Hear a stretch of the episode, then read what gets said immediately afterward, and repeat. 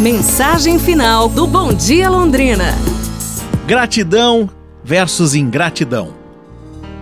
Um famoso escritor estava em sua sala de estudo quando pegou a caneta e começou a escrever.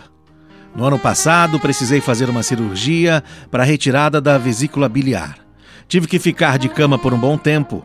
Nesse mesmo ano, cheguei à idade de 60 anos e tive que renunciar ao meu trabalho favorito, Havia permanecido 30 anos naquele editorial.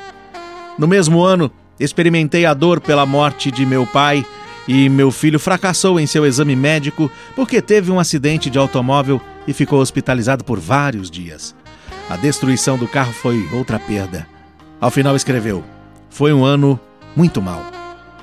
Quando a esposa do escritor entrou na sala e encontrou-o triste em meio aos seus pensamentos, por trás dele leu o que estava escrito no papel Saiu da sala em silêncio e voltou com outro papel e o colocou ao lado do seu marido.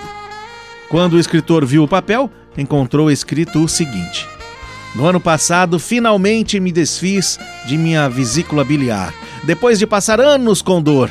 Completei 60 anos com boa saúde e me retirei do meu trabalho. Agora posso utilizar meu tempo para escrever com maior paz e tranquilidade. No mesmo ano, meu pai, com a idade de 95 anos, sem depender de nada e sem nenhuma condição crítica, conheceu seu Criador. No mesmo ano, Deus abençoou o meu filho com uma nova oportunidade de vida. Meu carro foi destruído, mas meu filho ficou vivo sem nenhuma sequela. Ao final, ela escreveu: Esse ano foi uma grande bênção. Eram os mesmos acontecimentos, mas com pontos de vista diferentes. Se refletirmos bem, temos inúmeras razões para ser gratos a Deus. Não é a felicidade que nos torna gratos, mas sim a gratidão que nos faz felizes. Sempre há algo para agradecer. Você escolhe como escrever a sua história.